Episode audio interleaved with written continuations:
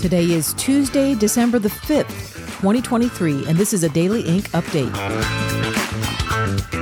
The quiet invasion of the United States at the U.S. Mexico border continues with very little coverage from the mainstream media. Border Patrol in the Tucson, Arizona sector reported that 17,000 illegal immigrants crossed over into the U.S. last week, making it the highest weekly total recorded for that sector. This, of course, does not include those who got away without detection by any reporting authority. Border Patrol also saw hundreds of Chinese military aged males cross over in Jacumba Hot Springs, California this past Monday. The National Border Patrol Council President Brandon Judd spoke about the whole issue on Fox News. These numbers are astronomical. We're apprehending more than seven uh, seven times what we should be at, at, any given day. Yesterday is the first day in my 26 year time of being with the National Border Patrol Council that I've, I, I didn't see one gotaway um, recorded by by the Border Patrol, and that's simply because we don't have the resources in the field to detect these people. We're we're constantly stuck in processing. We're doing administrative investigative duties rather than enforcement duties.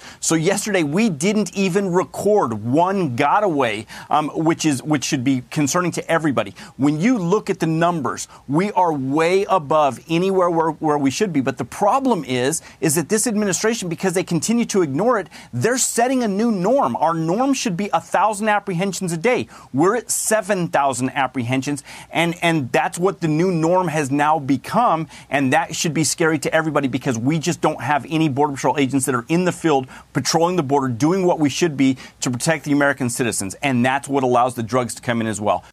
Meanwhile, Texas Attorney General Ken Paxton was able to secure an injunction this past Monday against the Biden administration and the Department of Homeland Security in order to keep both of those entities from destroying the wire fencing along the U.S. Mexico border. AG Paxton appealed the case to the Fifth Circuit Court, which has now barred federal immigration officials from damaging or removing the razor wire that was placed there by the Texas National Guard and other Texas law enforcement officers.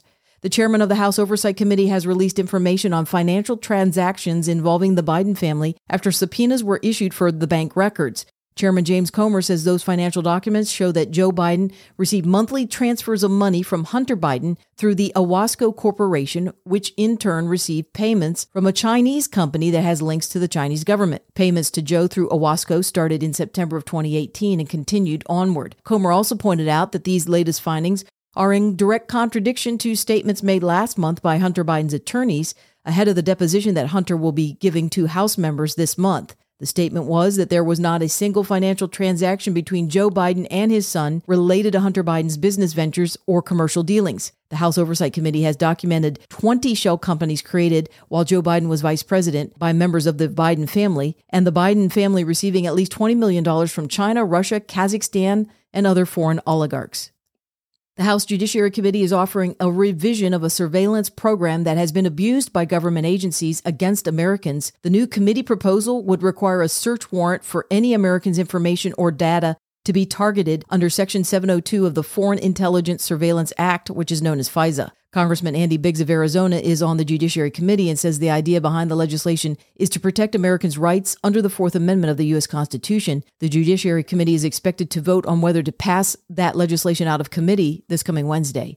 The U.S. Supreme Court will consider taking an appeals case regarding January 6th and the protests in the Capitol, which may affect the case being brought against Donald Trump by special counsel Jack Smith. The defendants in this appeals case are Joseph Fisher, Edward Lang, and Garrett Miller. They seek to have the charges against them dismissed. They're all being accused of obstruction of official proceedings in Congress, which was the certification of electoral votes slated for Joe Biden. The court was already going to consider whether to take the case last Friday, but that had to be postponed due to the death of retired Supreme Court Justice Sandra Day O'Connor.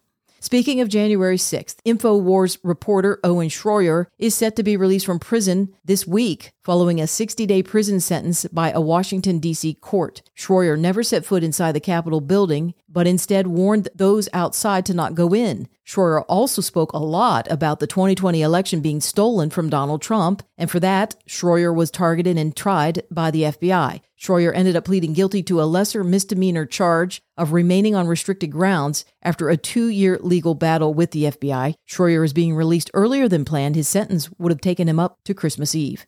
And here are the words of another fighter for truth, a different type of fighting. Boxer Ryan Garcia had this to say after he knocked out opponent Oscar Duarte in the eighth round. How'd you feel about your performance? Yeah, man, uh, it was a great performance, but, you know, I just uh, want to give honor to God, you know, give him the glory. man. You know, I fought hard to find myself again, and you know, I did a lot of soul searching. I just wanted to thank him for showing me the truth of me as a person, as a fighter, and just in my relationships. You know, the, the environments I was in. I want to thank him. I want that you know everybody in this arena to seek Jesus Christ, and you'll find that too. These Nashville Story updates have been brought to you by Open Ink, a website that is a repository of documents for those who like deep digging, critical thinking, and true journalism where the facts speak for themselves. Up next, a preview of what is coming and what is available on the Open Ink website.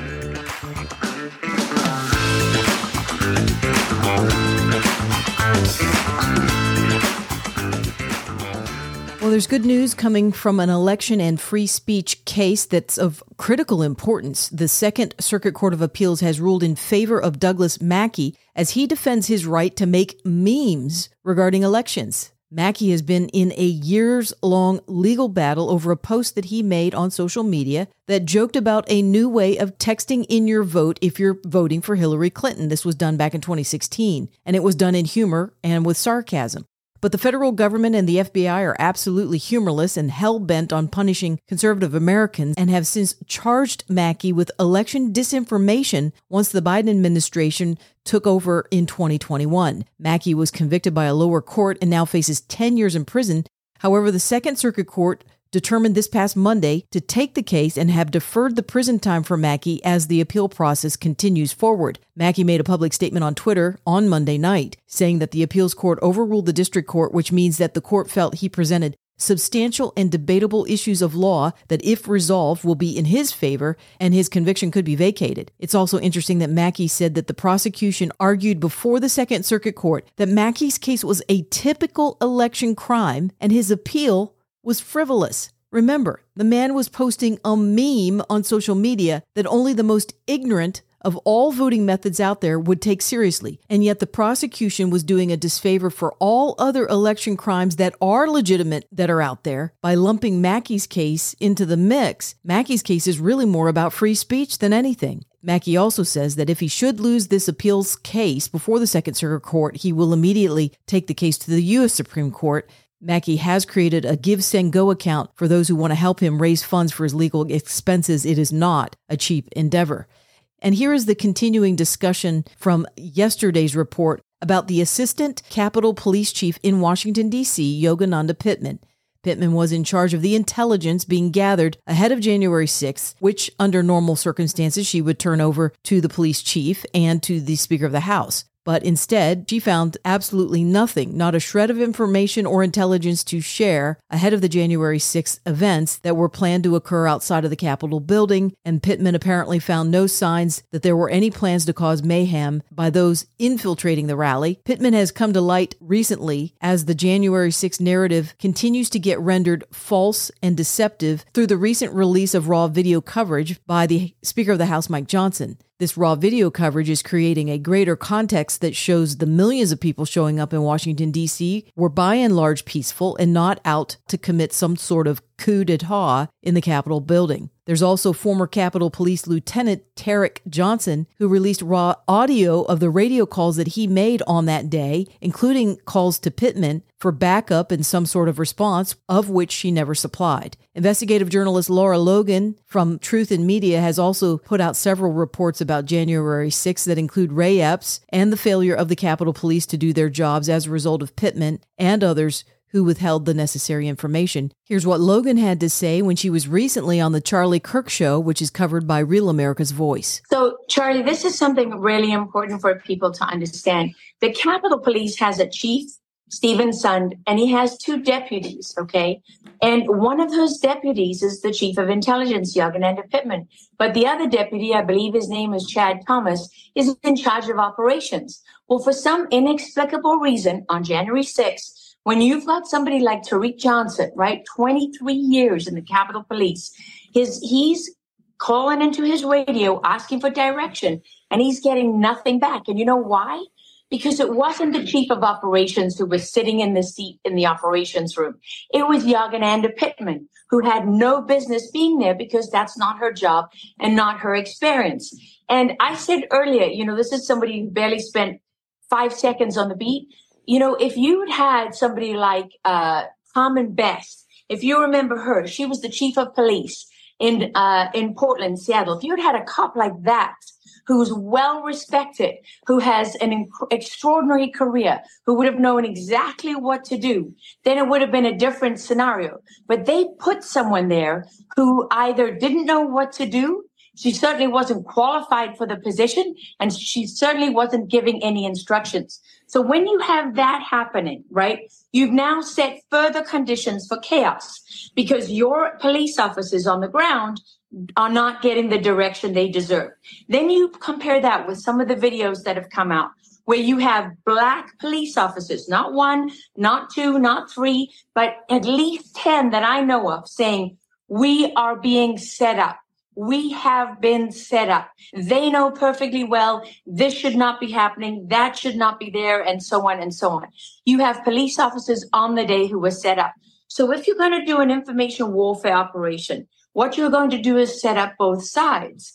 Because when one police officer sees another police officer under attack, what's going to happen? He's going to re- he's going to escalate even though their job is to de-escalate. On the other side, where you have protesters, when you see women being punched in the face or, or hit in the face, when you are standing around innocently, you have no idea what is happening way up ahead. You have no idea that there are paid provocateurs in the crowd who are picking a fight with police. And out of nowhere, you're being hit with flashbangs and, and all kinds of munitions that cause real damage. And these are called less than lethal munitions. And they're called that for a reason. They're not called non-lethal, Charlie, because they become lethal when used in certain circumstances. So when you look at that West Tunnel where so much of the violence happened, when those munitions are used in that environment, which is a confined space where nobody can go, the police are pushing from one side, and there were people who were, whose job was to push from the other side to capture people in between. What they're doing is they're hoping that people get injured and they're hoping that people get killed because that feeds the narrative. So an information warfare operation has many different compartments, but most importantly, the Ray Eppses on the ground, you know, the officer Bagshaws is beating living hell out of Victoria White.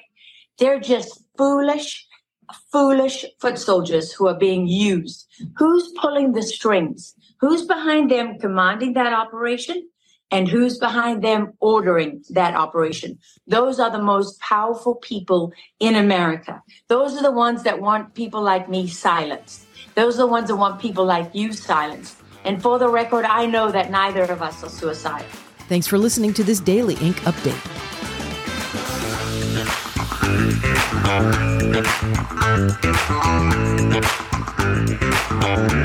Thank you.